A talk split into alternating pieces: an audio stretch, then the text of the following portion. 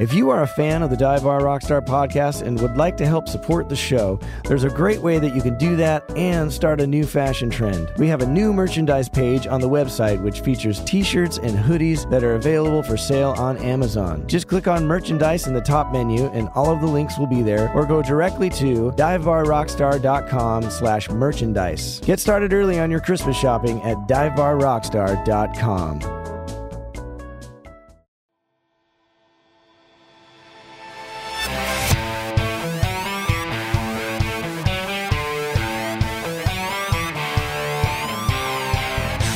Welcome to the Dive Bar Rockstar Podcast, a show exploring the lives of professional musicians of all types touring musicians, recording artists, songwriters, engineers, bar bands, wedding bands, and anyone making their living in the music industry. Whether you've dreamed of being a professional or you already are one, this is the podcast for you. I'm your host, Eric Baines, and I hope that you not only find some entertainment here, but also some helpful tips, trade secrets, and ideas that will help you achieve your dreams. I realized the other day that on my last podcast, I said that I was going to take a few weeks off. And uh, I don't know how it happened, but it's turned into seven and a half months. And it's been an incredible journey. Um, I have a baby. The baby is here, Lennon Allen Baines. He's super healthy. Everything came off, you know, without a hitch, other than him being two weeks early. But he was just excited, I think. He just got excited. He wanted to meet everybody. And uh, he's doing great. He's keeping me up late at night and early in the morning, and the chaos is is afoot. but it's mostly awesome. It's also made a little more stressful by the fact that live music is back, and uh, which is a good thing. And a lot of people are getting back to work finally after I don't know 14 months of lockdown and everything being shut down. So it's an exciting time. I've been out on the road. It's been great seeing live audiences again. And, you know, I'm sure it's great for everybody to be back doing what we're supposed to be doing. My guest tonight, today, whenever whenever it is that you're listening, that's the beauty of a podcast, I guess, is an incredible singer, songwriter, producer, and keyboardist. He started as a backup singer for artists like Anastacia, Christina Aguilera, and Usher, among many more. Uh, you might remember him from American Idol season six, where he took 12th place. He's just finishing up an EP, and on this episode, you'll get to hear it first. We got a couple of brand new tracks, uh, one of which isn't even the final mix. It, it sounds awesome, don't worry. But um, the EP's not even out yet, but he agreed to give us a bit, uh, just a taste. Just give us a taste um, he's got lots of music on Spotify to check out, though, including an EP from a band that I was in called B. Random. So check that out. He's recently written some songs for a couple of Disney projects, including a musical called Sneakerella, which isn't out yet. It's a modern take on Cinderella. Look for that. But he also wrote a song for High School Musical, the musical, the series, which is on Disney Plus, and the episode just aired on Friday. But it's history making. It's the first LGBTQ love song that has been written and performed, you know, for a Disney show. So it's it's pretty big deal. He's also the singing voice for Oha in the new Coming 2 America movie, which uh, came out a few months back, but it's so hilarious. Especially if you love the first movie, you're going to want to check this one out. It's really great. Just a heads up that there will be some language in this episode, so maybe this isn't one to listen to with the kids, but you know, that's how we musicians talk sometimes. So, and it's a podcast, so you know, we're going to do what we do. He's a really awesome guy. He's a super talented musician and writer, and he's a great friend of mine. So I hope you enjoy this conversation with Brandon Rogers. So we're talking about your new EP, Mm-hmm. which is when did you do you have a date? No, I don't because I wanted to make sure I had the songs first. Yeah, it's so- always good. so I've had no- a lot of CD release parties where like the shit's gonna be here in a week. Yeah, but exactly. uh, thanks for being here tonight. I've done those. You probably played it a couple of mine that, that I did just that. Uh, yeah, no, I um But you were just telling me the story of how you I lost so you had a whole completed thing with a vibe, and you got how many songs on it? five, Five songs, uh, and six. but Six you're songs. looking at this definitely mm, almost like a record where it's Yeah. there's a you want it to be a complete You want someone to sit and listen to the whole thing. exactly. You And want it to be it's- an experience. I want it to be an experience. Every song has a theme. Um, uh, it's probably the most personal stuff I've written, uh, just because.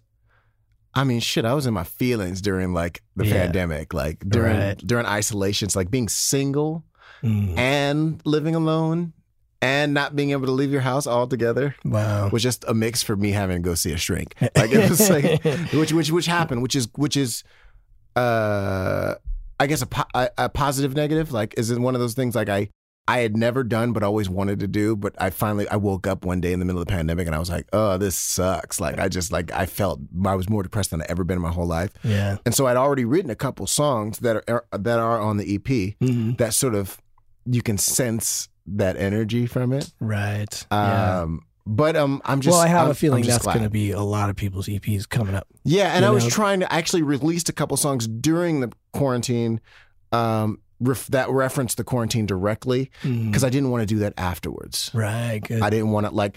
Some of them they, they tackle the mood of isolation. Like one of the songs is about anxiety. Is my song? Mhm. Or it's called Deep End.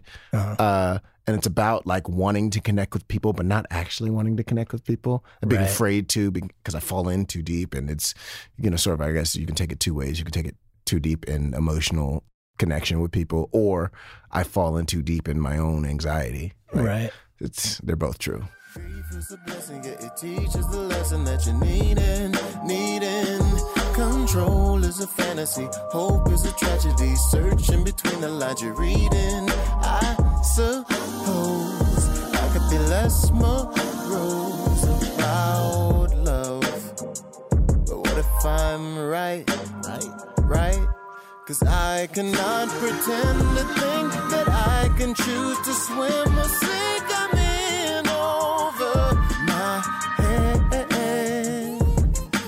Probably being too hasty, but I'm what the lonely made me. Yup.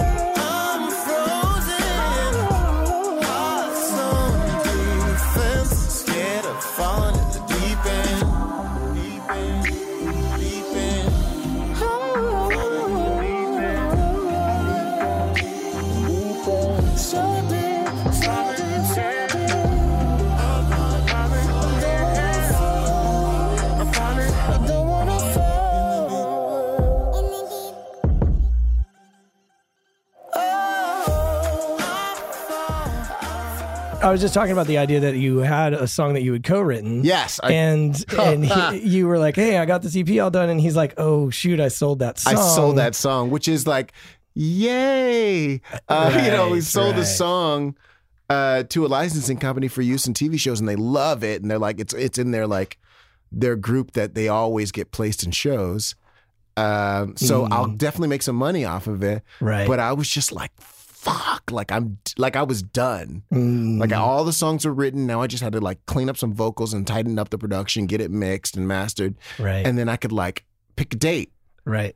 and and start like deciding which videos I wanted to spend money on, or if I wanted to spend money on, or Right. just I it, it was just I had crossed a threshold that made me feel really good. So I felt really bad when it ended, and I didn't know what to do, and I knew it needed the energy that the song uh, that I lost had, Right. and so I I produced uh, um, I produced basically a reharmonization of the same song. Gotcha. that's how it started anyway. And I kept writing stuff and I kept was like referencing my other one and trying to write and capture the moment. And you just can't. Like it just it rings false because every song has its own personality. Every song has its own sense of creation. And and a sort of source of inf- inspiration. Yeah, You know, exactly. It comes from a particular it comes place. from a place. It comes from a particular place that's sort of intangible. I, I think so. Yeah, I think so too.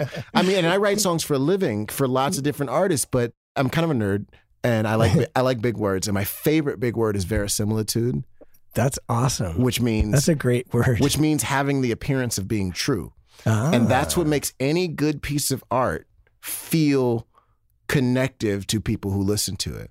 It's that it's the verisimilitude. It's the Wow. it sounds real. So everything I write has to start from somewhere true. Nice. And so me trying to duplicate rubber stamp this song that was true as heck when I Mhm. wrote it right. is not going to work. So what I did was I sort of broadened my idea about the theme of that particular song because the theme initially was um, ambition, Mm. and so this one is more about like, like and like it's it's like a conversation with myself about ambition and comparison to other people's careers and lives. You know, you, you we always we all fall in the trap of Right. looking at someone who's the same age or younger because that's usually what it is. If they're older, you're like, I'll get there.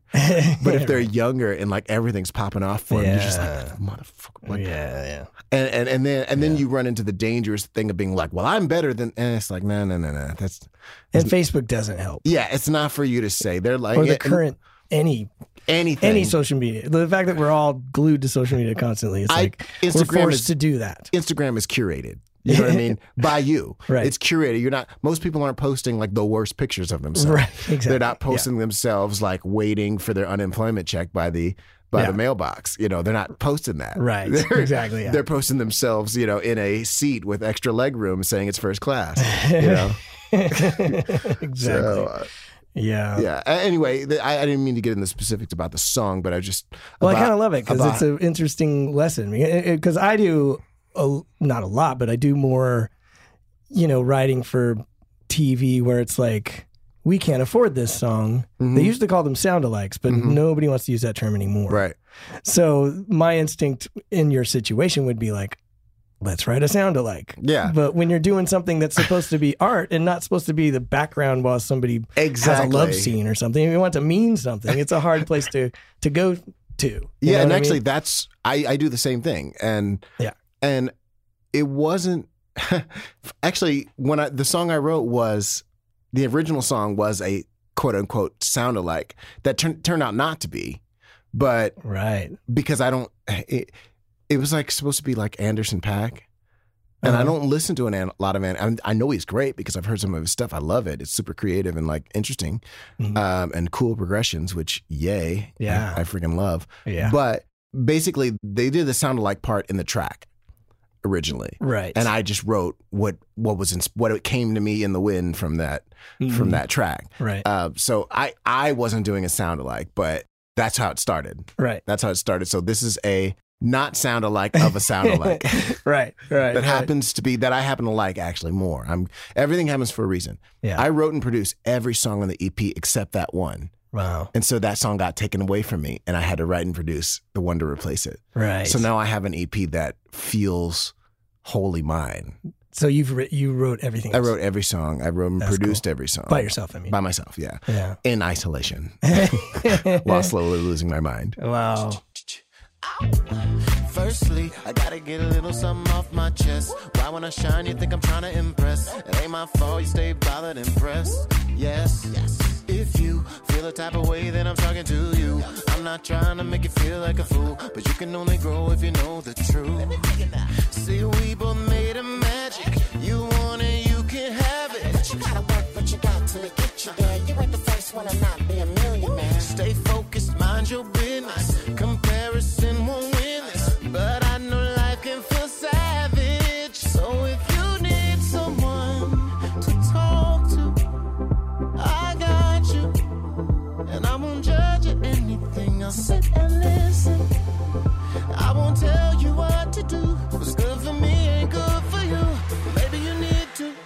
dance to your own beat.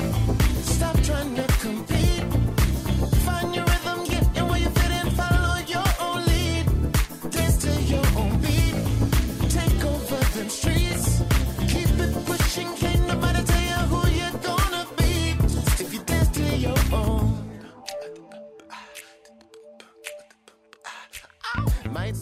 You have a. You're one of the most eclectic writers. You know. Uh, Yeah, Eric and I were in a rock band together. we were in a band, and uh, you know it was Pop really, rock. really awesome. Yeah, and probably the most poppy band that I've been in since you know, Yeah. high school. You know, Yeah. So for me, it was really fun. Anyways, Yeah, but- and actually more poppy than me. Usually, usually I just I'm a hard person to categorize, even Yeah. for myself, as like, who do you want to be as an artist? I'm like, I want to do like all the things I want to do, Yeah. whatever that means. Right. yeah, and you do it in this EP, from what I've heard already. You know, because that's you were talking about progressions, and that's what you think you know where your song's going, Yeah. and then you don't. You go somewhere totally awesome. It's because I get bored with it while I'm writing Yeah, and that for me is like my most favorite music to listen to. You know, Yeah. like I, because I mean, I don't know, I, I can get old and grumpy about how like I feel like. You music, old and grumpy? Uh, yeah, what? yeah, I'm just kidding. grumble, grumble, grumble, grumble. Edit it out of this. Edit it out of the podcast. But I kind of, you know, I enjoy. I grew up in the '70s and '80s Sure. when like music progressed every time you heard a new record, and I don't know that it does that anymore. I don't know that's really a part of the thing. So when I hear things that are are progressing, like you, this is this feels progressive to me because I appreciate I, I get in a track, and I'm like, oh, it's yeah, it's like an R&B pop thing, and then you're going, whoa. That where that's not R&B pop. That's this or that. You know, Yeah. like uh, it's really interesting to listen to. It's Well, I, I appreciate it's like that. curry. It's I- so much going on there. Oh man. yeah, just- like a, you just that, What that spice is that? It's like it's sweet, it's spicy, it's salty.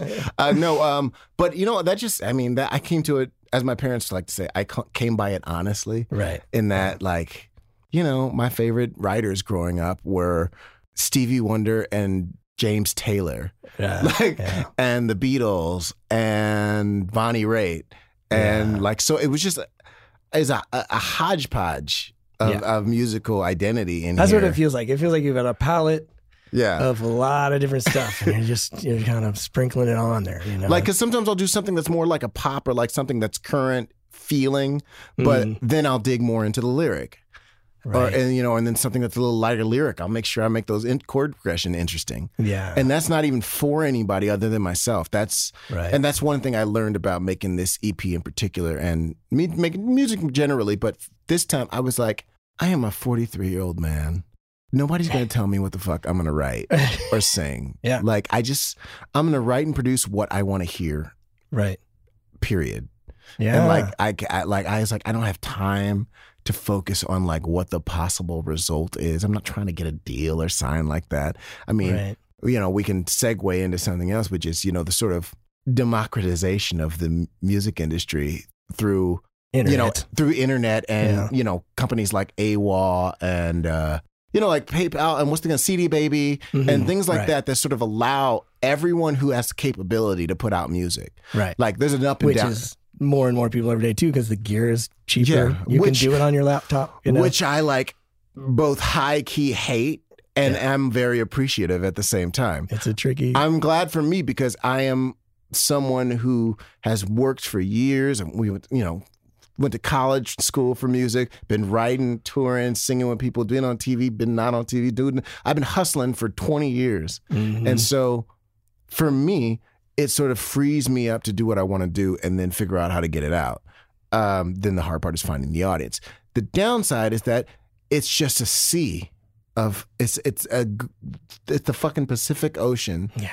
of music. It's just so much stuff. So in that in turn makes it even harder to get attention, especially when you're a fuddy duddy like me who fucking hates posting on social media. I'm Yeah. sorry I curse a lot. You, you know this about me. It's all good. It's Okay. a podcast. That's the beauty of Oh, it. yeah, sweet. I'll warn people, you know, going in, and Okay. we'll, we'll, it'll be fine. Yeah, I Brandon says fuck a lot. Yeah, I, I say fuck a lot.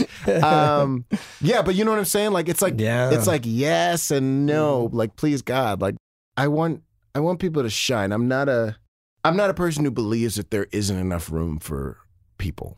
Right. Like I I, I see that I just said about you know there being an ocean of people out there, which there is, but I also don't like the idea of gatekeepers Mhm. of people like labels and stuff preventing people from doing that. So I, I, I you know, I, I I constantly tell people we all got room to shine. Yeah. You know, if you can find your light. I mean, nobody's got seven billion fans, so there's a there's a market for you. Yeah. It's just enjoy yourself finding that. Well, that's the that's know. the thing. It's just as much work to get to your people as it is to make great music, and uh, Yeah. it, that that's where the gatekeepers. Because I kind of go That's back and forth help. about it. Because to me, it's like an A and R guy. That was a talent. Those Yeah. aren't just people that were preventing. They were people who could see something that people would like yeah, and exploit it. You know, Yeah. and and of course. The deals were never fair. You know, you could. There's plenty of stuff about the record label system that was Yeah. horrible, but but the idea I've been gate- signed twice. I get it. yeah, right. Yeah.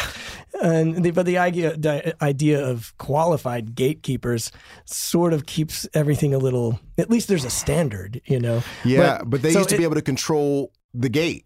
Like and not, Right. not just keep the gate and, and like see what's missing and and get you know develop artists and all that stuff. They because they were the only outlet for people to get out there, they knew what the hell they were talking about. Now I actually know some A and R people and they don't know what the fuck they're talking about. Yeah. Like I mean, and some of them are, some of them are, some of them do. Right. No, totally. Yeah. And, and those are the, they tend to be like the people who more like our age, like around our age. You know what I mean? Yeah. Uh, and and I sound like I sound like an old man now, um, just because I'm like these kids today. Yeah. Uh, but like like when I meet an A and R, lot when I meet an A and R and they're like 27, and I'm like, sir,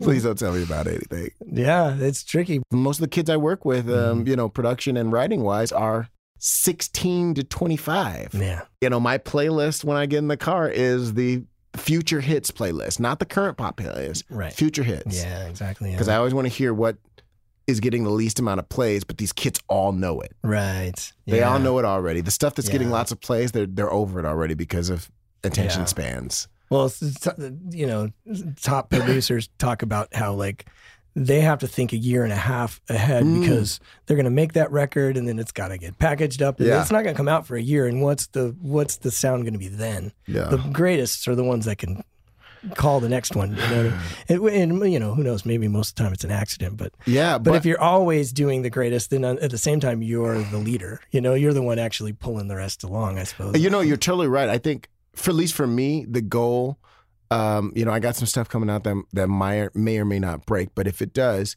I hope it's because I'm I'm not trying to duplicate something I heard on, you know, like Mhm. on the radio.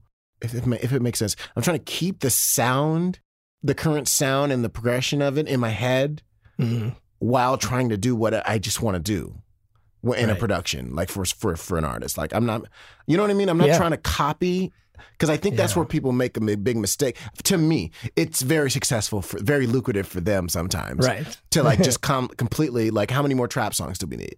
Yeah.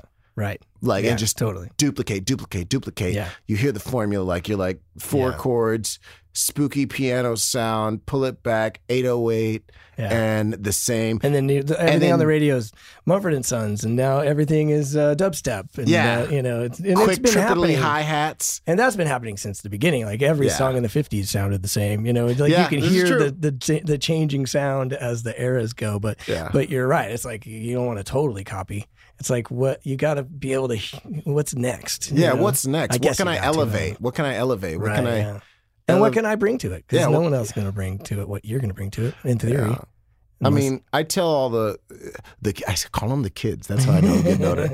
I tell this tell the show's going to be awful. God, no, that's gonna be awesome. That's gonna be awesome. I tell the people that I tell the people that I that I write with. Um, one of my beliefs is that nothing is original. Right. Everything, nothing is inherently original. Right. Everything is the culmination of everything you've heard, and what makes it original is how that transmutes through you. yeah. You know what I mean? That's Mhm. So I think you can't spend too much time being like, I want to do something crazy. I'm like, I guarantee you're going to use the same 13 notes, 12 notes, excuse me, yeah. as everyone else. Right. Exactly. So You have no choice. you have no choice. Because semitones don't work. Yeah, In the, in not the, not the, in the Western world. exactly. and and actually, to be honest, even in Eastern music, it's usually a passing tone or something like that's right. in Yeah. between something. one's, like, in the middle of a the Yeah, end. nobody's like playing the F sharp sharp half chord. Like like there's just like no nobody's doing that. Right. So, do you, when you're writing for other people Mm-hmm. versus yourself, is there a difference there? Or you're always trying to be, you know, come from the same place. That, that I I try to be as consistent as possible. I'm definitely a little more discerning for my own stuff because it's just it's different. It's coming from a different place. It's I want it to be my own. I want I want my own energy. I want to take my time and figure it out. And I it takes me longer to write a song for myself. Now for other people. I've just sort of learned tricks. So usually the first half hour to an hour of a session sometimes is mm-hmm. just me having a conversation. It's just me asking questions, shooting the shit, asking what's on their mind and Yeah. And low key taking notes while they're talking. Right. And I just sort of try to figure out, like, because like I said before, it, I try to stay consistent. It it has to be true. It doesn't have to be like a true story. Like we're not talking about biographies here, but it's got to talk. It's got to have some sense of true, Right. and it can't be. I think where a lot of people songwriters make the mistake is making stuff overly general. Um, and so it's so general it hits nobody. That's exactly right. And so it's got to Yeah. be it. I, I'm like, no, make it super specific, Yeah. and then it'll feel like it, it. It'll feel general because people will feel like they're seeing into your world. And also, by the way, we're all humans. And yeah, Like, what are you trying to avoid? You really think that your experience is the only? You're the only yeah. person that oh, that's too experienced spe- that Oh, ever. that's too specific for me. I'm like, no, dude. Like, No, uh, so, like, if you go to watch a movie that has a really unique plot, are you always like, ah, I, it wasn't general enough. I don't. It's, I don't know. I don't understand. but you know what? Some people feel that way. Some people are like, I couldn't relate. I'm like, Uh, it's okay. Iron Man, bro. Since we're talking about songwriting, I had to talk about this song that you wrote, and I remember the day that you wrote it because we had a band called B Random. We'll talk Yes. about that too. But and you came from the session. I'm pretty sure that's how I remember it. And you were like, "Listen to this song I just wrote with this kid, Alec Benjamin." Oh, right. Yes. and I listened to it again today, and just in terms of co- coming from a real place, even like I'm literally bawling uncontrollably about a fictional piece of plastic, and I'm thinking, Yeah. what did I miss? Why is this happening? It's one of the most amazing songs I've ever heard in my life. I appreciate Um, I built a friend. It's called, and I don't even know. It, it's not yours necessarily, or I don't know if I can play it on the on the podcast without getting in trouble. I am a 50% owner of that song, so, So- I, I don't know. yeah, so I'd probably just put a link, but Yeah. go check out this song. It's unbelievable. And it's it's on it's on Alec Benjamin's album. It's funny actually. I, we wrote it back in the day, but he put it on his most recent album Oh, Uh, on the on the on the deluxe edition, So which this is is great. perfect timing. Yeah, perfect timing, which is great. It's on uh, uh, the, the, uh, was it these two windows or something like that. I'll put Or a so. I forget I forget what the name of the album is, but something about two windows. Got you. uh, but anyway, no. The reason I think what you feel, uh, because I feel it even when I hear the song, is because you hear what we talked about to get to that point. He was signed to uh, Columbia Records at the time. He's not anymore. He's signed to someone else, but he was signed. He was signed to somebody, Mhm. um, and he was feeling. He was 19, 18 or nineteen. He was feeling. He was lonely, and something had happened with his friend. And in my world, like one of my friends and my dog just died. Like, like within six months of that or something like that. Mm, right. And and so we just had this moment and we were like, what if we wrote a song about losing a friend or being lonely? And then it became and then we sort of wrote a screenplay ish, like not screen screenplay, but like an outline of a screenplay Wow. for that. So because because you have little time in a um, in a song, so you have to paint a picture that carries over to the next picture, Yeah. or else or else you lose them. You can't jump too fast. Mhm. So we created sequences, and we were like, okay, we want to get here. He's, we're gonna get here. It's, we're gonna write a song about a kid so lonely that he creates his own friend. Okay, then the kid's that becomes his best friend, and then he goes off to college and neglects the best friend, and the best friend kills himself. And, and it's a and let's make it a robot. So unbelievably So cool, for kids. yeah, right. Yeah, no, and that that last turn catches everyone off guard.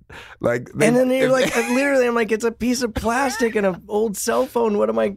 What am I crying about? because it's about more than But that. I think also the harmony is gorgeous. Thank Like you, you, you get sucked in right away because you're like, oh, this is a sad story, and it is. It's, it's horribly tragic. it is, but, but so but, but in the middle, you think it's gonna be happy, like because it starts out, it's like he's sad, and you're like, oh, he's lonely. Well, I Oh, don't he's think I felt that. to Oh, tell just it had- because because of the first words are "I built a friend." That's sad, right Yeah. there. Like already, I'm like, oh, Well, you uh, got you it. got me for, Well, you for got what, it. You know, you, you then- got it because it is sad. But we were thinking we would trick people into thinking that it becomes right, it becomes happy and he's sated, and then the rug is pulled from under us. right. well, that that that one. like there's one turn in the lyric where uh, you know this. "Oh, we we had so much fun together. Mhm. We had to, we we thought we'd be friends forever, and and so the last time we had we changed one lyric was it, uh, and we had so much fun. To, No, we knew we'd be friends forever is what it is, the Right. whole song. Yeah, yeah. And then We the we'd be last one is we thought, we'd, be, friends. It's so amazing. and it's just those little things. That's actually, Yeah. strangely enough, that little turn. Uh, I do that in some songs because that's a country thing. yeah. Yeah. and and that's sure. where I got it from listening to growing up listening to country music and Yeah. and how they would shift two words in a verse here or there and you'd get chills up your arm because Yeah. it just changed the meaning of everything. Yeah. Well, I'm glad you liked I'm glad you liked the song because I really loved that song. I really, I mean, it wa- might be on my like list of top five favorite songs of all time. I appreciate that. It's one of my favorites. But speaking of like emotional songs, like uh, Quarantine was a, a a challenge for you, A but a couple yes. of great songs came out of it. Yeah, I actually uh, wrote a song called about Quarantine. Quarantimes. Quarantimes, yes. Yeah, which I, it wasn't the first time I heard that song. I mean that, that term, but I think your take on it is so cool because what I love about your your sad songs is that there's I don't even know if I'd call them sad, but when you're talking about an issue that might be controversial, maybe Sure. or, or at least serious. There's always this positiveness Yeah. of it, and there's al- you're always sort of trying to make peace with it. Yeah, I You think? I'm an inherently po- I'm an inherently positive guy, Mm. and I'm an inherently curious guy, and so I'm a firm believer of: Do you want to be upset or do you want to fix it? Right. Do you want to stay mad or do you want to fix it? Do you want to stay sad or do you want to fix it? I Mhm. want to fix things. I want to figure out things, Right. and so. I think you can only do that in, in songwriting when you talk about the journey of something. I can't just sit and wallow in a feeling in a Mhm. song. I have to work it out through the song. I feel like that just to me that's more interesting than just writing a sad song. You right. know, Right. like I was when I wrote Quarantimes in particular, I was sad and I was looking around and I was like, can we all do better than this? And Mhm. and so it became about that. But it's also it's it's like I, I try to ride this line because I don't want to be preachy either. Right. Right. Um, yeah, it's a tricky. know, it's, it's, a, tricky line. I'm like, I'm like just you know walking a tightrope, but I do it a lot, and I and and sometimes I fall on the one side, and sometimes I fall on the other. But I I always try. And you kind of do it with questions. I think is the, Yeah. how you don't. You know, the Socratic maybe we should open our minds in these quarantines. Yeah, maybe It's awesome. maybe we should try. Yeah, that I didn't feel preached at. Yeah, well, I appreciate that. I appreciate, I, and I love that you brought this song up, just because I that song meant a lot to me. I, and I I did a one shot video against my wall in my living room, Right. and uh, I just I don't know. I just really love that song, and I don't, can't even listen to it anymore because it makes me sad. Yeah. because it takes me back to what I was feeling when I wrote it. This reality show is the worst. You win or you end up in a hurts, don't it do feel so isolated? Well, I'm kinda like that anyway. It makes me fall apart some days, but now they're all the same. Sometimes I don't even wanna try.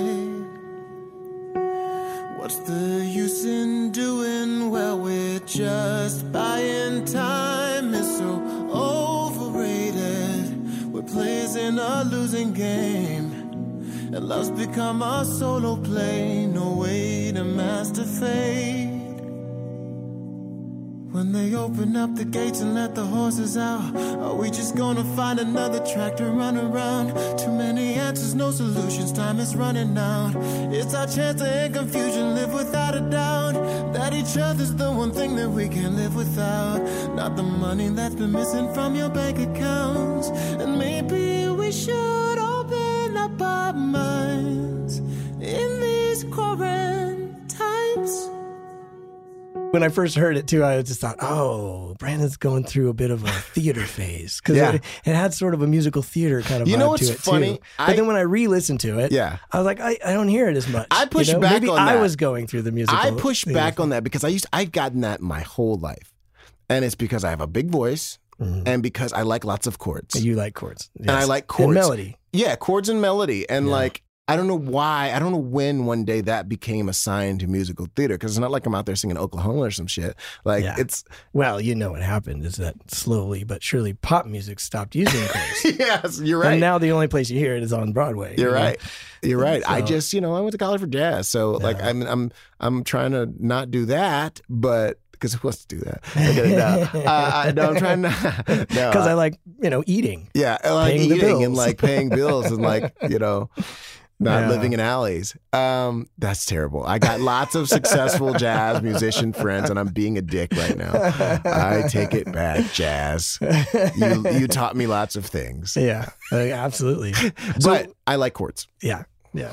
So where did you go to school? I went to the University of North Texas. North Texas. North There Texas, North Texas State, or if you want to get uh, oh, our our we had a you know campus jazz radio station like a lot like jazz schools do, Mhm. and it, it was KNTU because it very easily could have been K U N T because everyone calls it UNT, right, but not right, the radio right, station. Because I mean, it's like for years it was North Texas State. That's Uh-huh. what they used to call it, Right, and then and yeah. then And 20, 30 years ago they started like all the signs and everything says UNT. Got you. So did you have a good experience there? I had a great experience. I have friends that uh, I'm still friends with. Mhm. Um, a lot of it is a blur. Yeah. Um, not because of drugs. I didn't do drugs. I did smoke a lot of weed, but not. I actually no. I take it back. I didn't smoke weed during the school year. I actually had a rule about that. Oh, that's cool. I had to. I, I had to spend like, you know, how practice rooms are. Like you're in that. You see that practice room more than more than school. Like Right. more than school. It's like you know you have 20 credit hours in a semester, um, and that's a heavy semester. Mm. 20 credit hours and you spend 20 30 in your practice room Yeah. Yeah.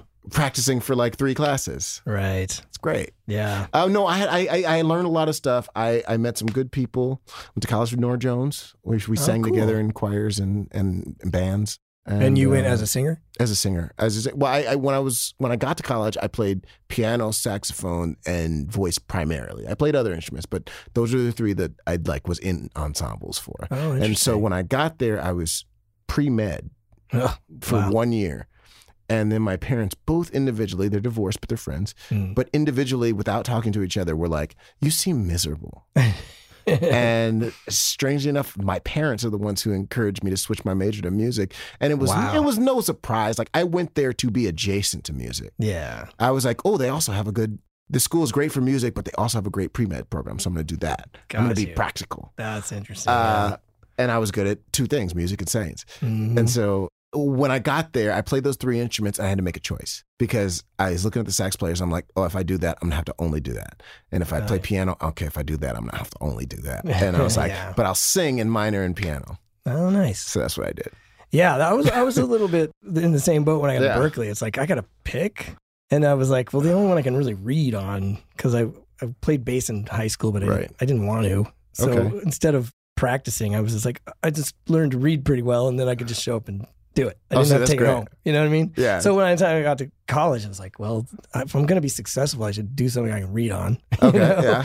And so- so I just picked bass, but like I mean, it, was always it took a long time adjusting because in high school I would play everything for everybody. And, Exactly. And now it's like, what? I got to spend how many hours doing this? focus on one thing. Yeah. Uh, I mean, i if, I don't know if your audience is aware that Eric is a kind of phenomenal bass player and singer and piano player and guitar player. well, I'm I'm I'll go just with you on the it, bass. Just take it. Uh, okay, just I'll take it. Just let it wash. let it wash over Well, I don't you. want the phone to ring and be like, "Hey, I heard you're a great, you know, guitar player," and then we're like, But you- "Ah, you the studio, are, though. If I can get some takes, Yeah, don't don't call me for your gig, but Yeah. uh, if you want you want some tracks, I got tracks for days. It's so funny. That's how I feel like um, about piano. People sometimes are they're like, "Hey, you know, can you come and do this piano gig?" I'm like, "Absolutely not." but if you need me to play piano on your track, I can do that. Give me some takes. right, Like exactly. I might, Yeah. I might even, you know, I can, I can do a jazz solo on the piano if you give me a take, Right. because I'll write out the song. just don't ask me to do it off the top of the dome. Like I can't do it. I just, I'm not built for that. I'm a classical player mostly. Right. So- gotcha. Dexterity without improvisation for my fingers. Yeah. But I could, but I had to take improv classes and whatnot for them. Not like acting improv classes, Yeah. uh, jazz improv classes. But but I was like you know in in a room full of sax and trumpet players with a mic, Got you. and so I had to learn. I but I had to do all the I had to go through all the paces. They did not hold back on me, and it was painful. well, it's good. But, I learned. It pays off, right? It paid off. I Yeah. think. I think. Uh, it's like I use my I use my degree and the things I learned in like the jazz vocal groups there passively. Like, as in what I do a lot, especially during the pandemic. I had to step up uh, my production and my vocal production because performance was gone. you know, Yeah. just gone, like Right. evaporated into dust. Thank goodness for like unemployment Yeah. because uh, for a minute there it was looking kind of touch and go uh, with my life and finances. But we figured it out, and it, it, it the benefit of the pandemic is that it forced me to do some things that I needed to do any, anyway. I've always wanted to like level up past just you know playing gigs, just occasionally doing TV stuff, just you know just. I wanted to. I've been trying to level up, so it, it was Mhm. good because I got some good opportunities to play, to uh, produce, and write. One of them is very, you know, distantly related to me, actually. Just Yes, uh, you know, yes. a lot of my life- in-law. It's, a, it's an in-law of Eric's. Uh, um, well, that one, I can, I we're can, talking just, I about High School Musical, the musical, the, The series, series, which yes. is like a, a spin which on. you've done songs for too, haven't you? I have not, but You've not? Um, you know, but my brother-in-law did a cameo. Right. Uh, my brother-in-law Lucas Grabeel, who was in the original three movies, yes. um, he did a cameo in the last season.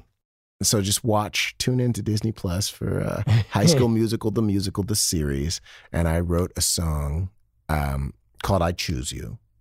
Great. Um, whoa, no, no, that's not what it's called. oh no, you don't even know your song. Well, that's one of the lyrics. oh, gotcha. it was we. I, it was a toss up when you're writing. You know, s- part of writing a song is deciding what you're going to call it. Mm. Yeah. Uh, but it's actually called "In a Heartbeat." Got you.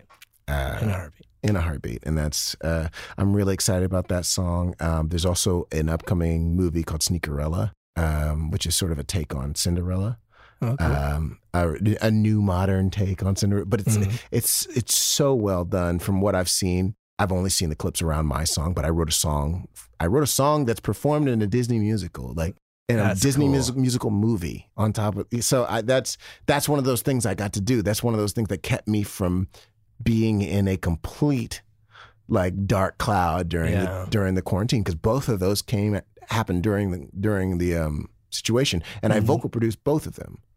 So, which means I did a lot of Zoom sessions, which Mhm. actually strangely opened up another thing that I started doing, which was a niche that I sort of found, which was tracking vocals across the country through Zoom and different applications. I figured out how to do it in a way awesome. that I a couple people hired me to do it, and Nice. it became an easy. It, it just it was just it just some things worked out. It taught me taught me to use what you got. Yeah.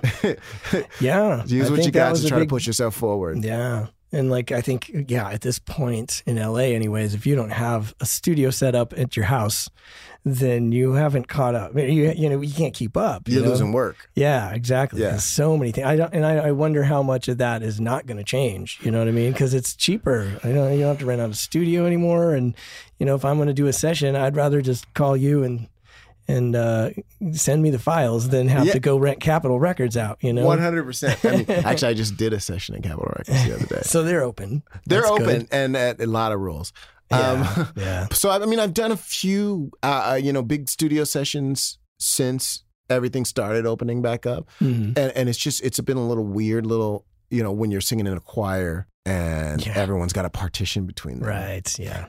And uh, and you have to pull up your mask anytime you're not singing. Mhm. And which, you know, I appreciate it. I'm not one of those people. I'm like, you know what, do what you got to do until we get right. But Yeah. also, like, as soon as they were like, take your masks off, I was like, like you know, because I wouldn't got that. I got that vaccine, and that Yeah. vaccine beat me the hell up for one full day. Yeah. And and so after that happened, I was like, I've earned Yeah. the the, the ability and the right to take this fucking mask off. I've got superpowers now. Yeah. You know what? Okay, tell me, but tell me this. My friend brought this up the other day. Did you like after you felt like shit Mhm. when you came out of it? Did you feel kind of like a superhero? Like not a superhero, but like, did you feel like I felt like extra healthy?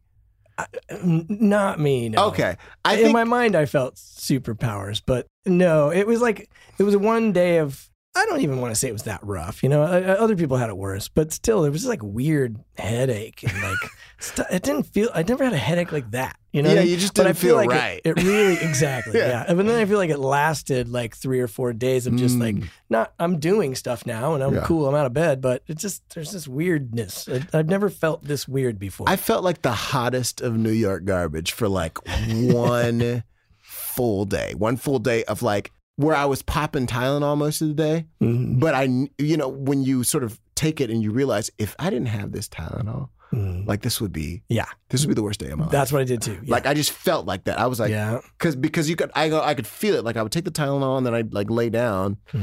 and then I'd wake up when the Tylenol wore off and I was just like, uh, like reaching for it. And then after it came up, I think, I think maybe it was a maybe I, what I felt was like relief. Right. Maybe I just felt like Yeah. been. You didn't realize how much you were carrying, That's worrying about whether you were going to get COVID. that's exactly it. You know, I definitely felt because I. I was like, oh my god, like yeah. my blood pressure went down like Yeah. ten points. Like what the f? Like I know. you know, I I, mean, definitely felt that. I think oh. I think a lot of us did. You know, Yeah. I, I a lot some some people lost no one. Some people lost a lot. Some people lost whole families. Yeah, yeah. Uh, my uncle Yeah. passed away from COVID. Like Oh. my dad's brother. I mean, he was older, but still, like, Mm. like he thought he had a cold, and then Right. he just kept getting worse and worse and worse. Ugh. Yeah. So, so yeah, it, we don't have to go down that that dark alley. That, well, I mean, granted, it's a well lit dark alley because everybody was. yeah, and by the way, this is um, episode 30, I think, and this is the first show I've done in six months. And part of the reason I waited is just because, like, I'm tired of talking about COVID, that side of it. Yeah. You know what I mean? It's Yeah. like, uh, how do you have a music podcast when no one's working? You know, it True. started to get a little weird to me. but Ricky's back, baby. yeah. And you're like, hey, so uh, what would you recommend the, when you move to LA? Like, what's what's your thing to get gigs? And how do you ask that to a question when there's no and they're gigs to be had? um, you know? COVID. yeah, exactly. I have to confess something. I I love books, but I, I don't love reading. And it's it's been something that I've I've wrestled with since I was a kid. I- You know, I, I can read. I have read books, but they're very time consuming and I've spent most of my time trying to build a music career, eh, which takes a lot of time. But one thing I definitely do a lot of is drive in LA traffic on my way to a gig. And there's a solution that combines those two situations, and it's called audible.com. Audible has thousands of audiobook titles, and you can listen offline anywhere, anytime. The app is free and can be installed on all smartphones and tablets. And they have just a ton of music related titles, like All You Need to Know About the Music Business by Donald S. Passman, How Music Works by David Byrne, or Music Production Secrets by Calvin Carter. And you can get a free 30-day trial right now if you visit audibletrial.com slash divebarrockstar.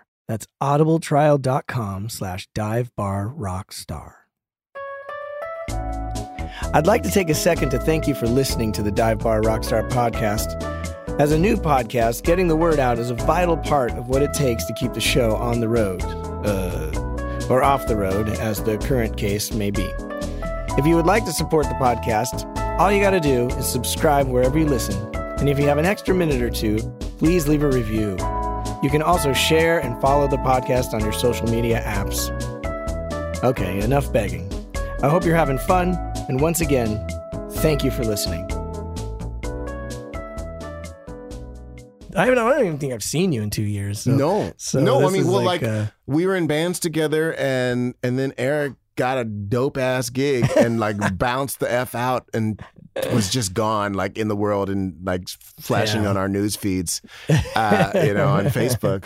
Uh, but I'm just I'm just so happy for you, Brad. I'm just Oh, I'm just happy that it that we all want gigs like that. Actually, some of the Yeah. gigs I had when I first started my career, mhm. like some of my early gigs were big, like touring gigs. Yeah. Like Because you started out as a backup Singer. I started as a background singer, and my first gig was this lady Anastacia, who a lot of people in America don't know, but at the time she had sold like 30 million records in Europe. Uh, And did you get that gig in LA? So you moved I back got to in- LA? No, I moved. Okay, because you originally grew I up here. grew up in LA.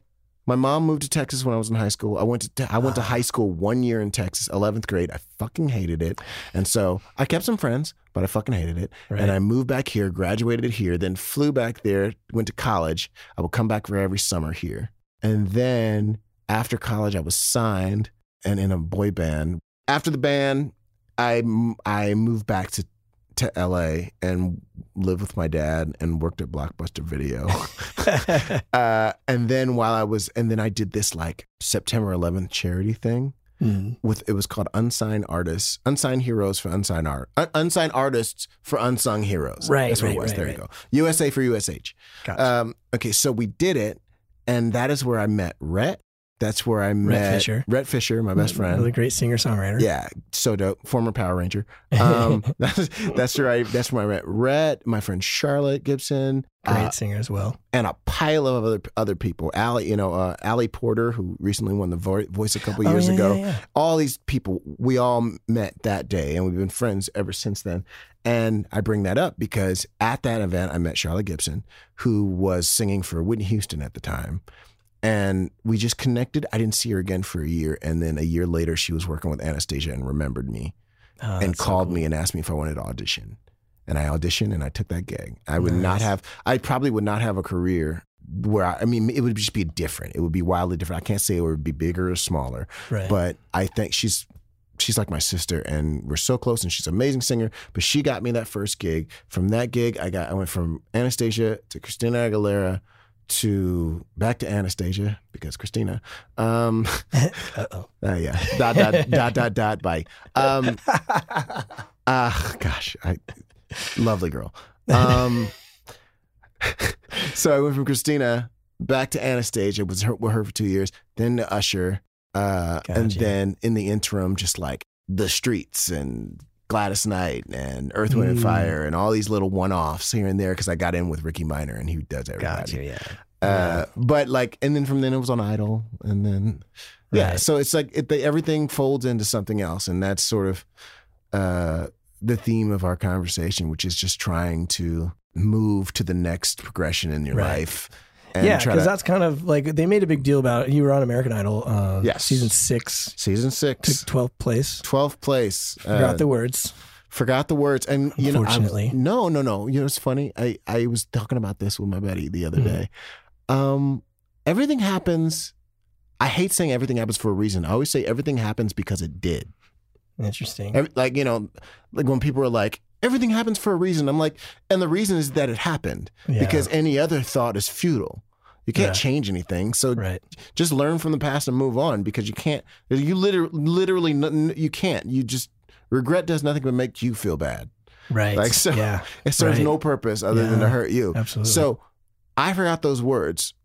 I've talked about it on I when I did the press after that. What was going on with me at the time? Um, I, I'm not blaming this, but I had two herniated discs in my back, Uh, and I got voted off the show. What would have happened if I didn't get voted off the show? I had back surgery a week after I got voted off the show Wow. because I had been waiting till I got voted off. right. If I went two weeks longer, I would have been on the tour. Mhm. So then I would have had to make the decision: do I get back surgery or go on the tour? Um, Do I go on the? And I'm knowing me, I would have gone on the tour because I was aging out of the show. I was 28 when I auditioned. I was 29 when I was on the show. So I was that was That was it. it. That was one and one and done. right. Uh, so what would have happened? Like, would I've been agonizing in pain on, on you know in a tour bus?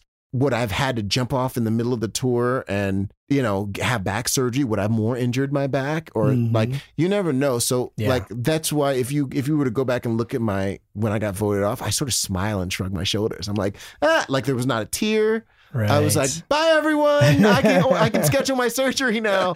Like, uh, but and I'm just I wish my I wish my ego and my not ego in a way the way that people think, but my my ego and sense of pride.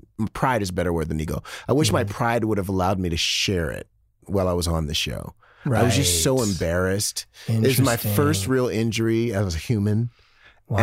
And the only people who knew were the producers. And every time it came up, I asked them to remove it from you not use the footage right. anytime it came up, like anytime they saw me get up and I like sort of got up slow and like limped away, I was like, could you not show that? Like, Wow. and I could have been using it for sympathy. Like, I mean, now have you seen the show recently? Have you seen it? yeah, I do, I do watch it now. Yeah. because it's a whole different show in my Whole opinion. different now show. I love watching it. Before I- it was just Simon making fun of people. It was Yeah. like here, let's who we're gonna bully this week. You know. Yeah, he only bullied me the week I got voted off. Every other week he was Yeah. nice to me.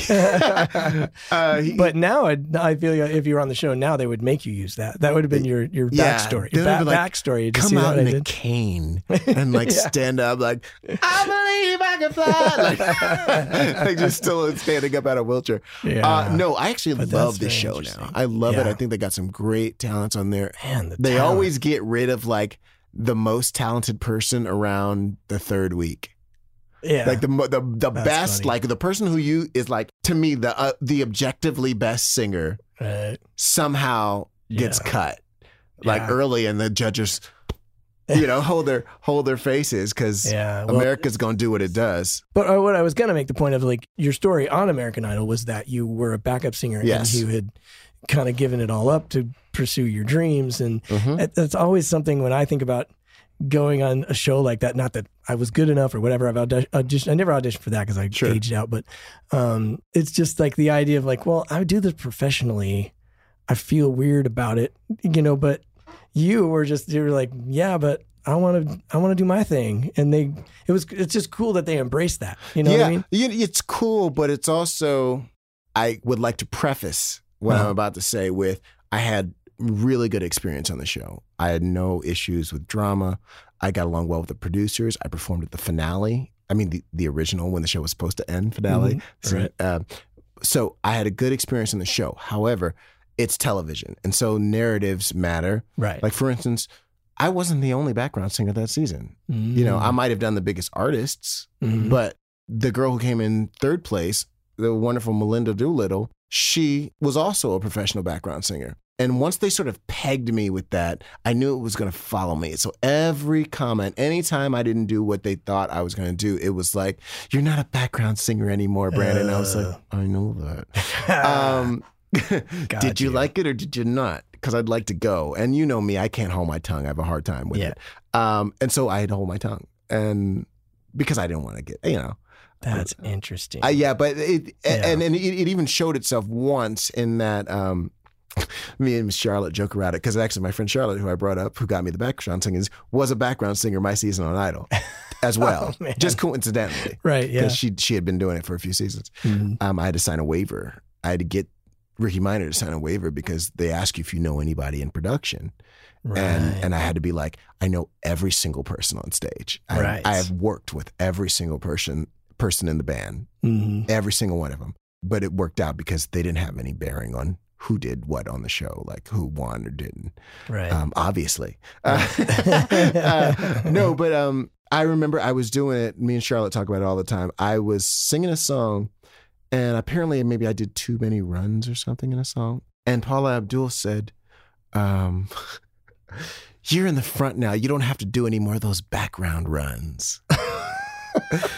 and I turned, I glanced back at Charlotte, and Charlotte's like, like she's she's like, uh, and, and so we got off stage and we, Oh we both God, got went up to each other. We were like, "What the fuck is a background run?" a background run. She said those background Oh runs, and that and actually that is the moment when I was like, "Oh, this is they're ju- I'm just going to be the background singer Right. for the rest right. of my fucking oh, now I know my character. Now I know my character. Yeah. Um, like, and even when like going get it when we got into the top twelve and the top twenty four show, I remember I'm, I've never thought about this.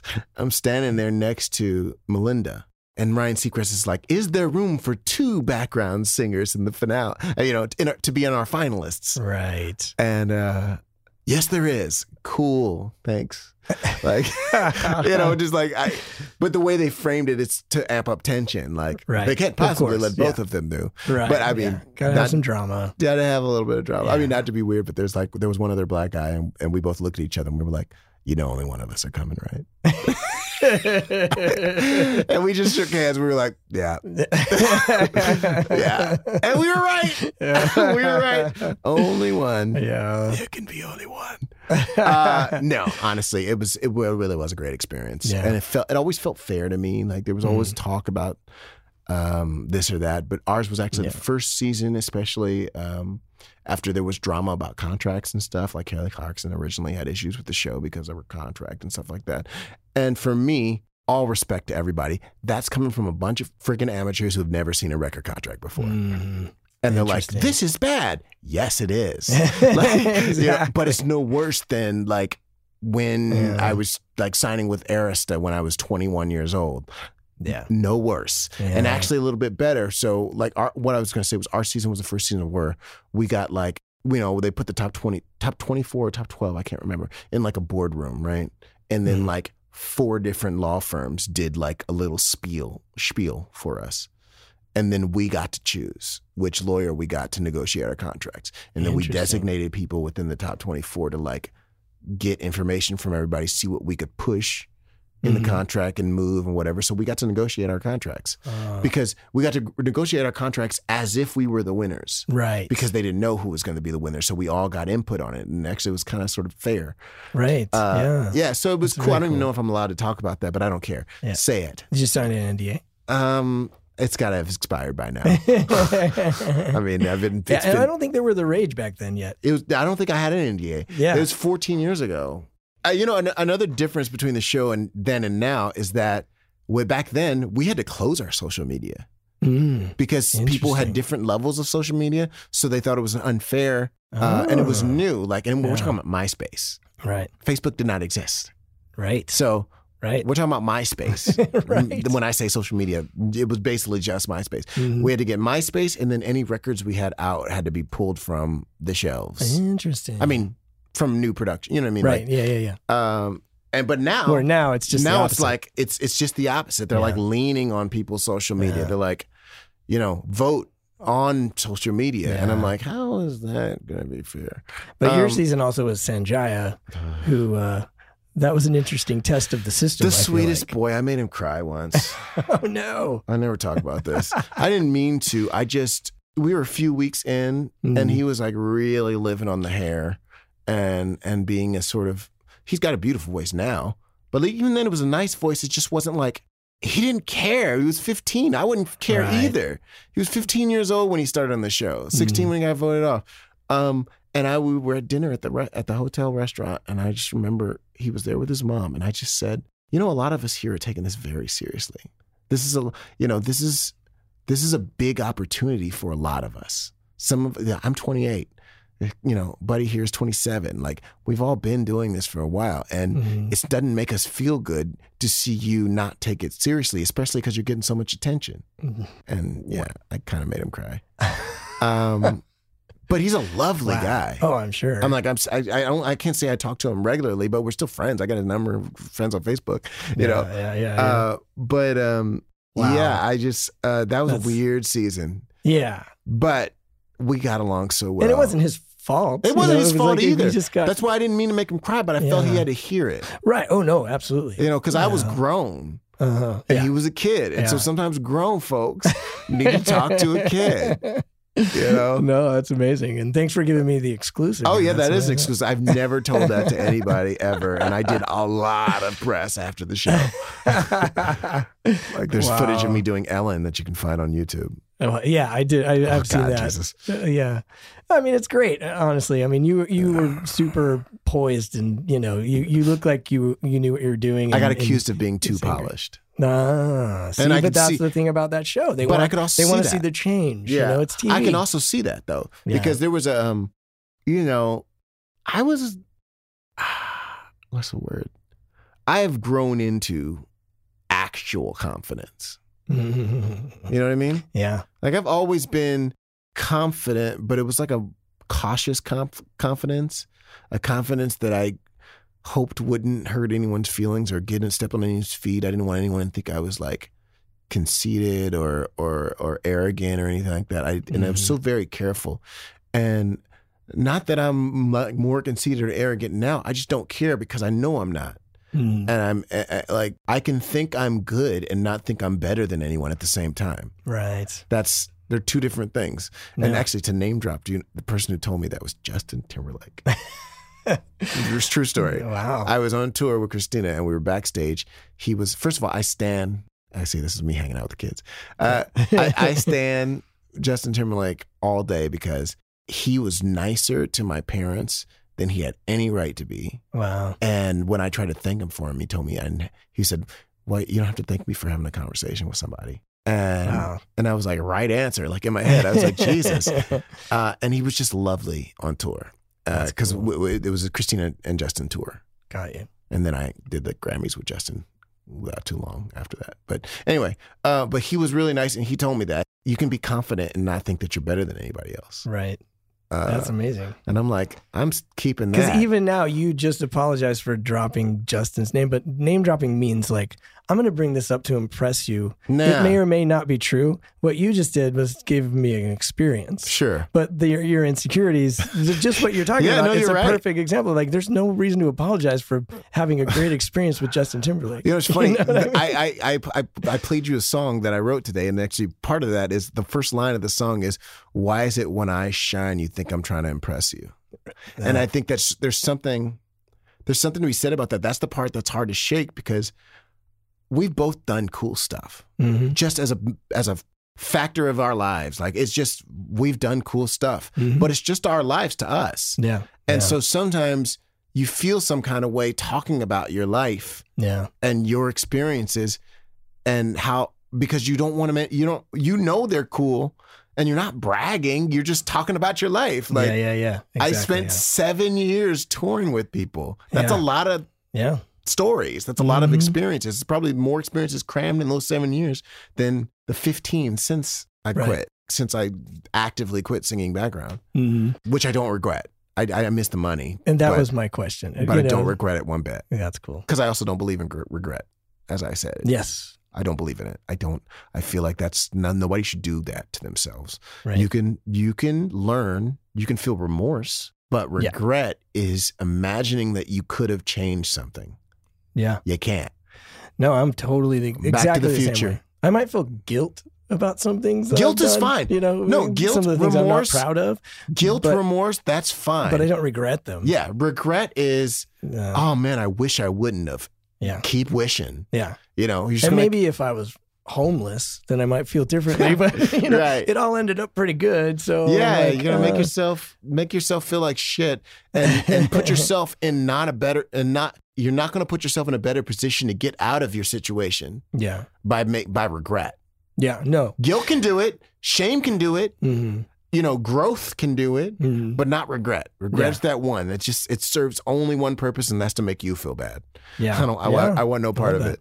I, I, I was thinking about in golf terms sometimes too. It's like, you know, I don't know if you play golf. I You've do never not. played golf before. Okay. No. I'm a- Well, I- I- sometimes you shank it. You I- I- oh, know, I sometimes know the term. sometimes Ti- Tiger Woods just shanks it into the woods. Yeah. But the thing is, it's the next shot that matters. right. It's always the next shot. Oh. Like you might go into the woods, but you've got you've always got a chance. You I know what I mean? that. It's like it's about choices sometimes, and like you just got to make the better choice next time. Yeah. Don't look back. Look Exactly. forward, you know, yeah. It's like like we're all trying to get to the green. Yeah, a good hey, amen. A good a good example of that is just like when you do something and some and you say, "Well, I won't be doing that again," Right.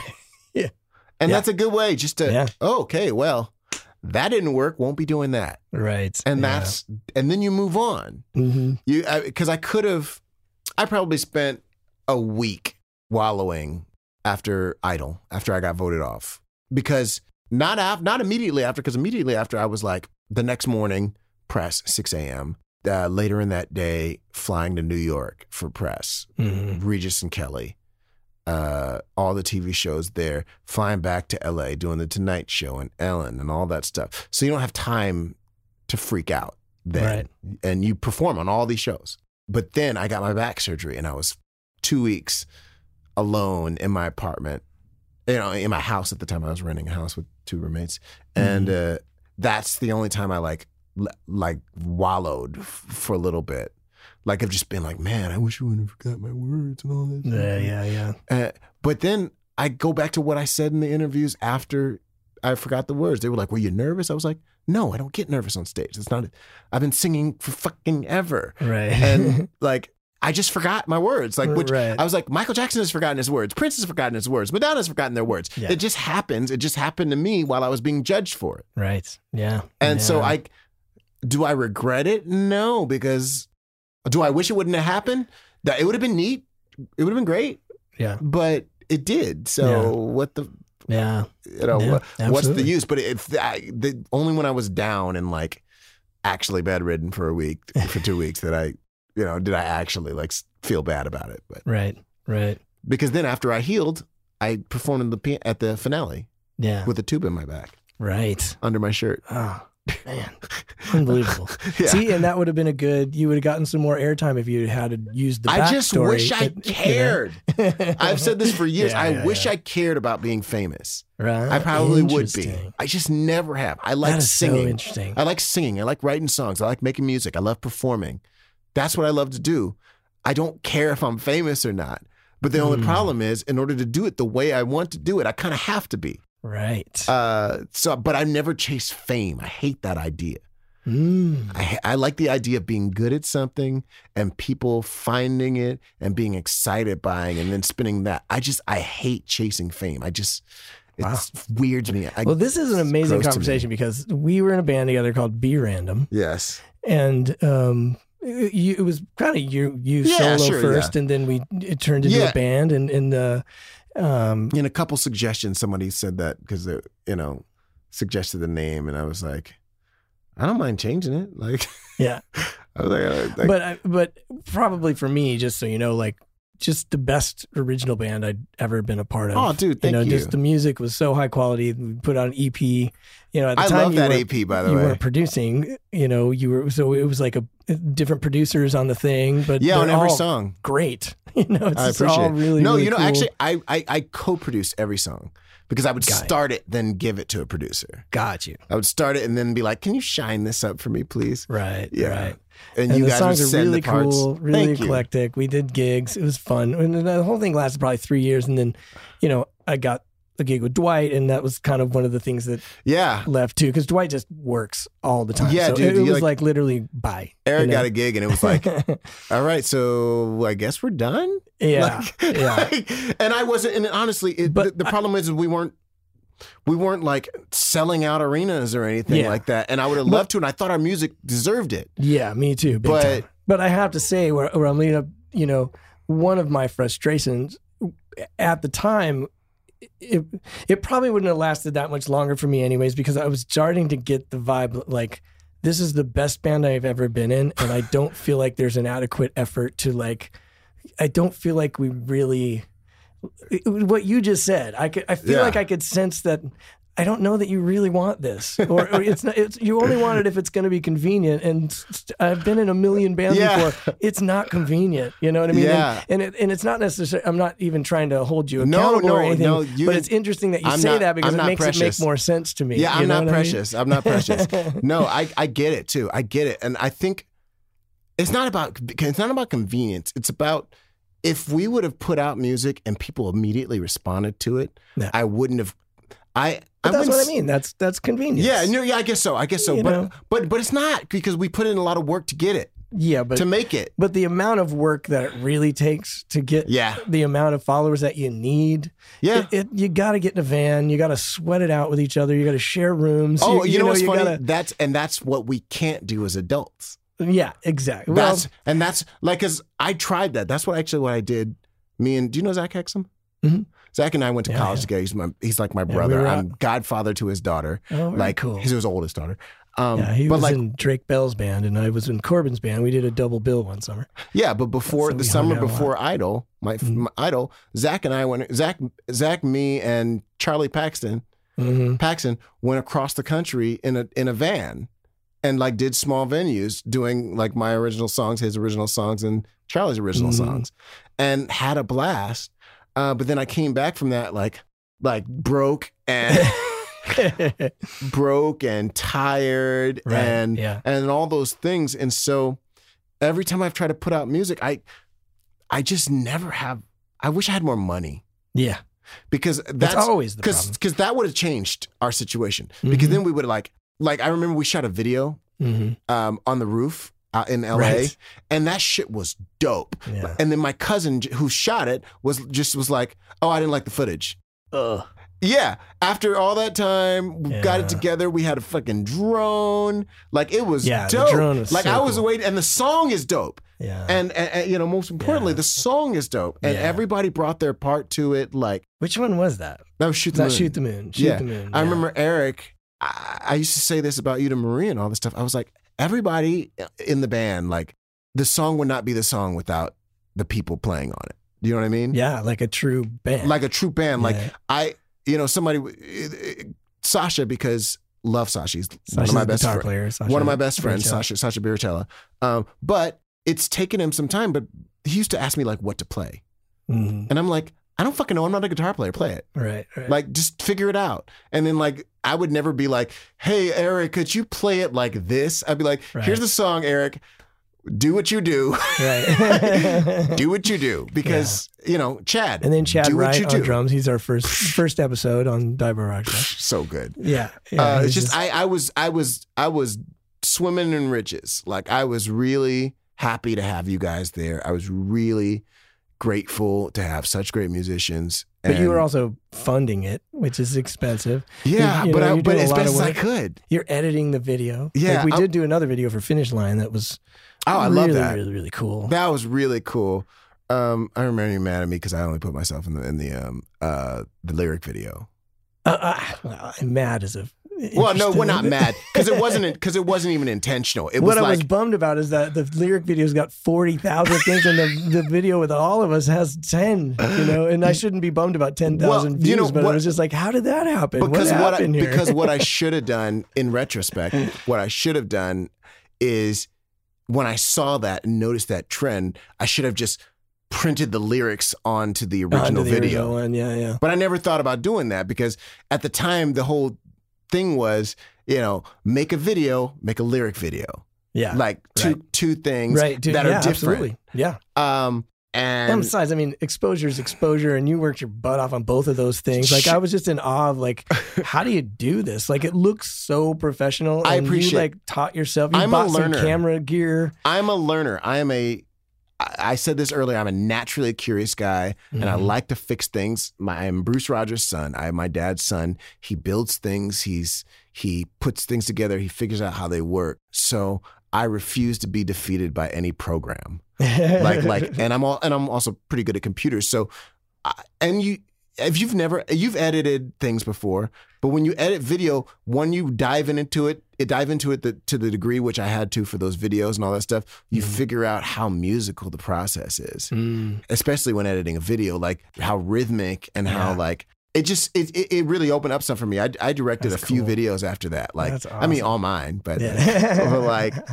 uh, I just wish you you know, I wish I had the confidence at the time to just call my cousin and tell him I will fly you here from New Jersey yeah. if you just give me the fucking footage and I'll and I'll edit it. right. But I was so Because we even got shut down by the cops. yeah, It was like great. it was, so great. living the dream. yeah, man. it was, great.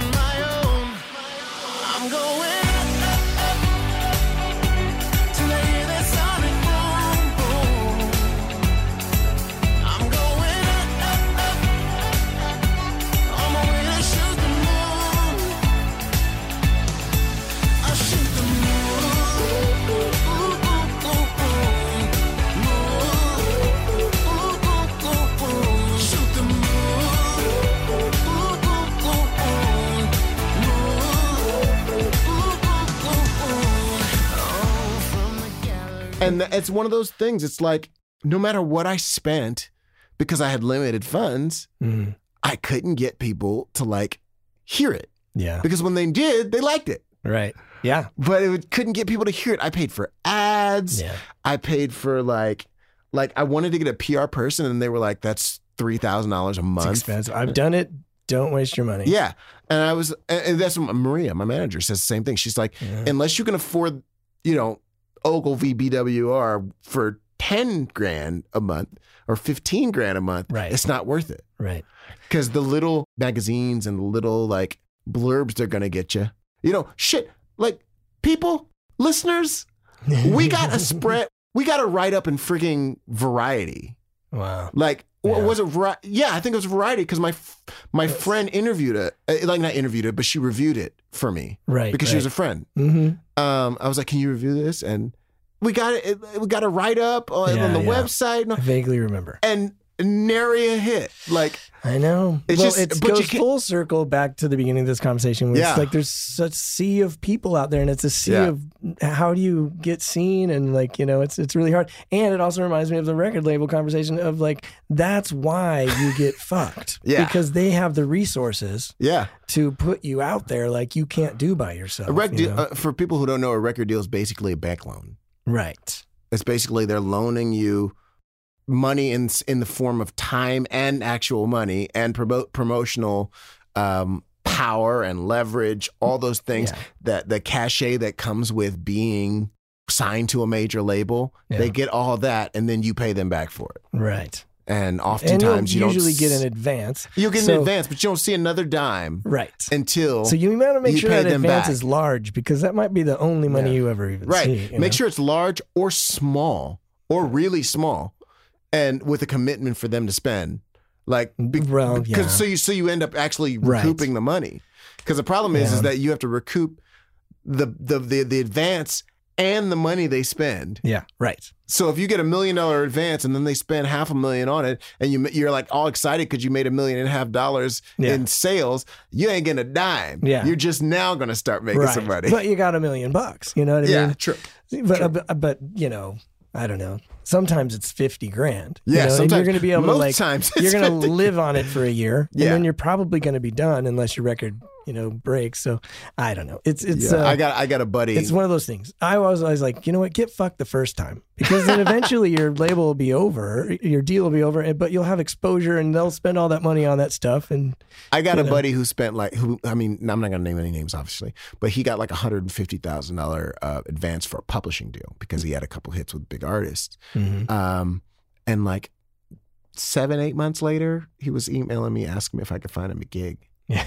yeah, You know, because not that he was out of money, but he started to see the end of it Yeah. and was like, uh, and he hadn't recouped yet. So yeah, the success he had started to get was, you know, you don't get a dime until that Yeah, money comes back. yeah.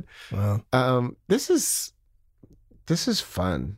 yeah. And I was just thinking, I'm like, you know what, we kind of got to wrap, but um, we're gonna have to have you We- back because there's so many things to talk. We haven't even talked, you know, quickly. Actually, we have to talk quickly. about the arguably, you know, one of the coolest things that you did during the. Uh, COVID is you're and then uh, coming to America too, Oh yeah, like massive. Um, there's so actually great. a cool story. That's a cool story that I will try to say really, Just- really quickly. During no, the pandemic, during the pandemic, I think we talked. I don't know how I missed it talking about stuff doing in the that we did in the pandemic because during the quarantine, I got a call to um, arrange some vocals, to arrange and and vocal produce some. Um, actually, scratch that. I was I was called to do guide vocals for Eddie Murphy, which I was so excited about because Coming to America One is like my favorite comedy of all time. uh, special place um, in my heart. Um, but so I'm so excited, and they was like, you know, didn't pay that well, but I was like, I don't care. I'm just gonna do it anyway. And then I start getting into it, and because I am who I am, and I'm kind of a completionist, I call the guy back, and I was like, "How deep do you want me to go with these vocal productions?" And he was like, "Just do what you do." I was like, "Okay," and I did it, and then uh, I sent it in, and I got like a call like a week later, and they were like, "Yeah, we're gonna use your vocals in the movie." uh, like all the backgrounds, all the harmonies on that song on "Gett Off." It's Get a Prince Off. song. Mhm. Uh, um, you've heard of Prince, right? I mean, vaguely. Vaguely, yeah. Um, it's a hack. He was a symbol for a while, yeah, right? Yeah, I think he was a symbol. yeah, no. Uh, the- I know his symbol. I'm not, Yeah, he's I'm like- not familiar with him as. yeah, Prince, also known as like the goat, like the, one of the greats. Um, but anyway, so I, I do all these harmonies, all these arrangements, and then I sing the lead, doing an impression of the guy. And apparently, once they got it, the guy, it's been 30 years. The guy's, this guy's like, I can't sing. Right, this. you mean like the guard guy? the guy, who guy in the original movie? She's your queen. Exactly, to yeah, be." right. Yeah, yeah, yeah. that guy. Yeah. Uh, so I go in doing that, uh, that sort of inflection on the on the vocal, and they just kept my vocal. I, and honestly, I did not know. so until- that's the original thing you sent them. Yes. You didn't go back in and recut No. it. When, That's the Wow. that's the demo I sent them. That's so awesome. Um, um, and also they like they had me do a guide vocal for Eddie for. Uh, there's a memory when they're telling a story and they go back and they and you hear it say "to be loved, to be Right, loved." yep. It's me doing an impression of Eddie Murphy doing Akeem Oh, because that was me doing my guide vocal. They kept it. They used it in the movie.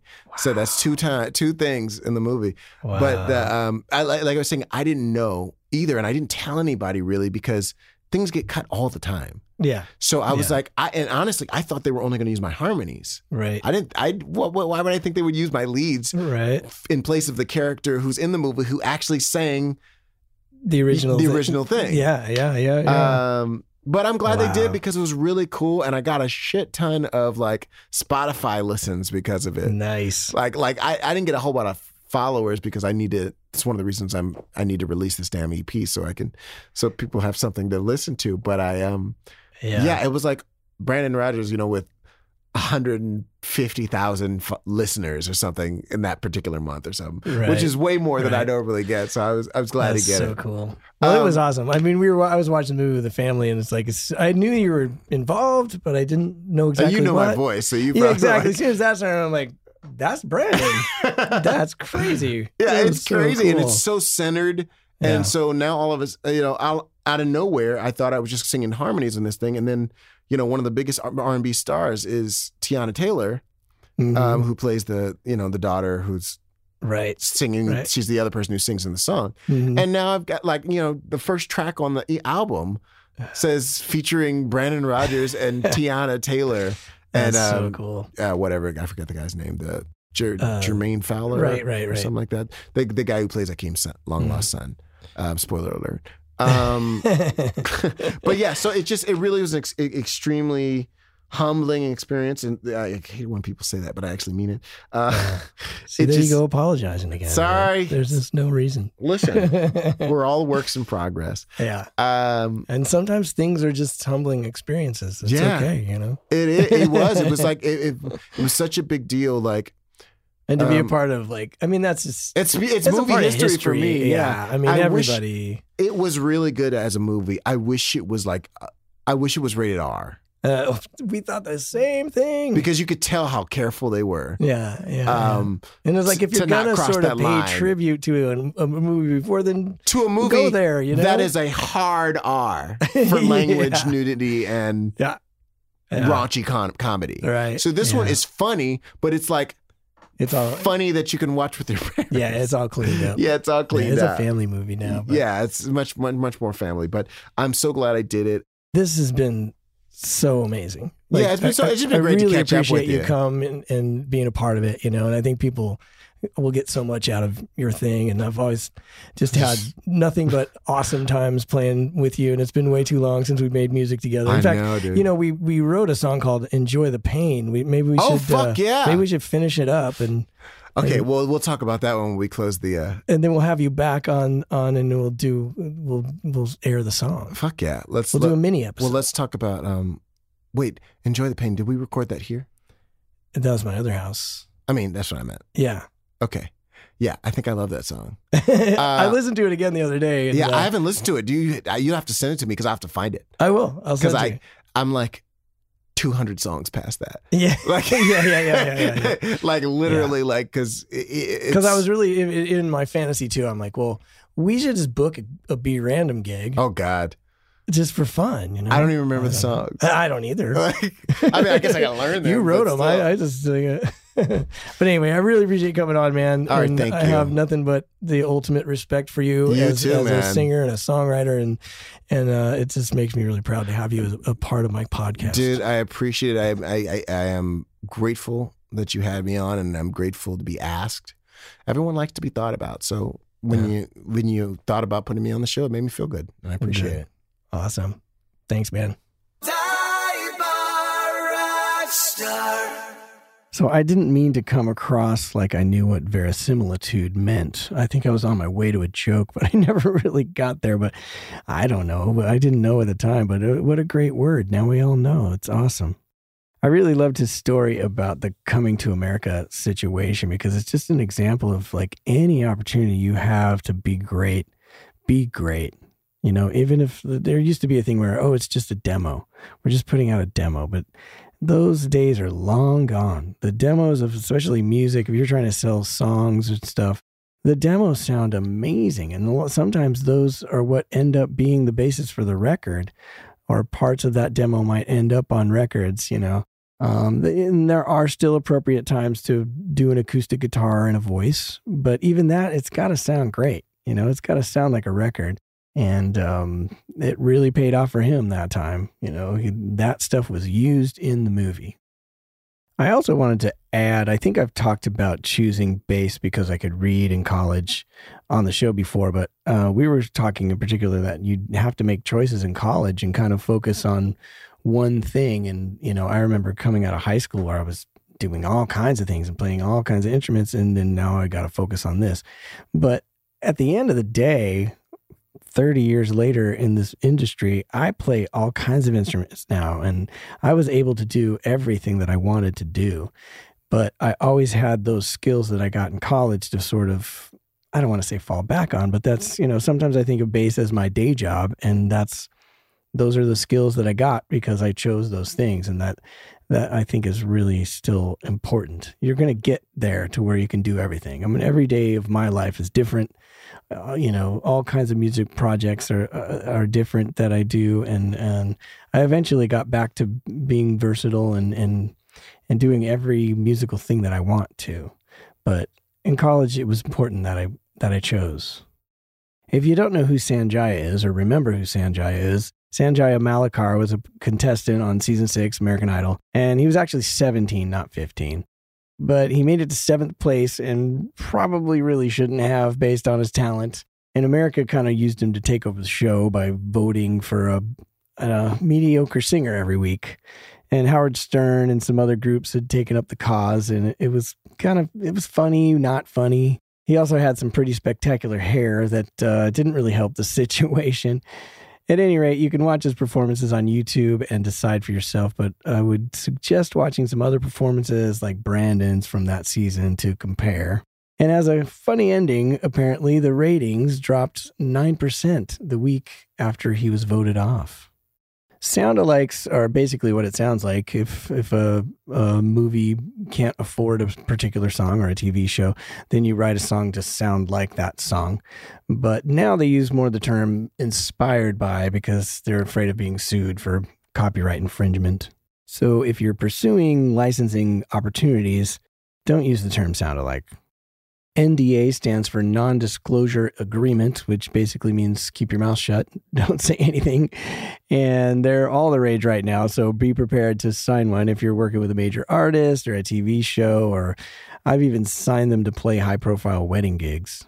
A&R stands for artist and repertoire, which uh, you know A&R guys used to be the scouts of of the record labels and they were the people you'd harass to try to get them to your shows so that you could get signed and become huge rock stars. Brandon also mentioned that he was doing vocal production or he, he pro- vocal produced some things. And I feel like that's a new role that's been carved out in the last decade. Um, it used to be sort of the job of the producer to do all that, but now there's actually specialists that come in and just do vocal producing. And he described it as a combination of arranging, coaching, and engineering.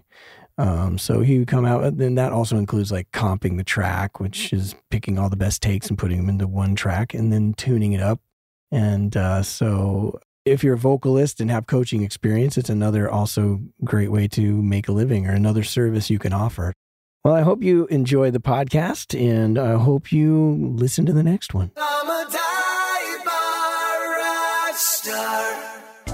Wow, you've made it to the end. I'm hoping it's because you completely enjoyed yourself and are now filled with knowledge and inspiration to move forward with your dreams. If that is the case and you would like to stay informed of new episodes, live events, and general news, please go to divebarrockstar.com and sign up for the mailing list. If you have any questions, comments, corrections, or complaints about anything you hear on the show, please email me at fanmail at divebarrockstar.com and you may even end up on the show. We at the Dive Bar Rockstar podcast, with all of our hearts, thank you for listening. And remember, it's all about dreams.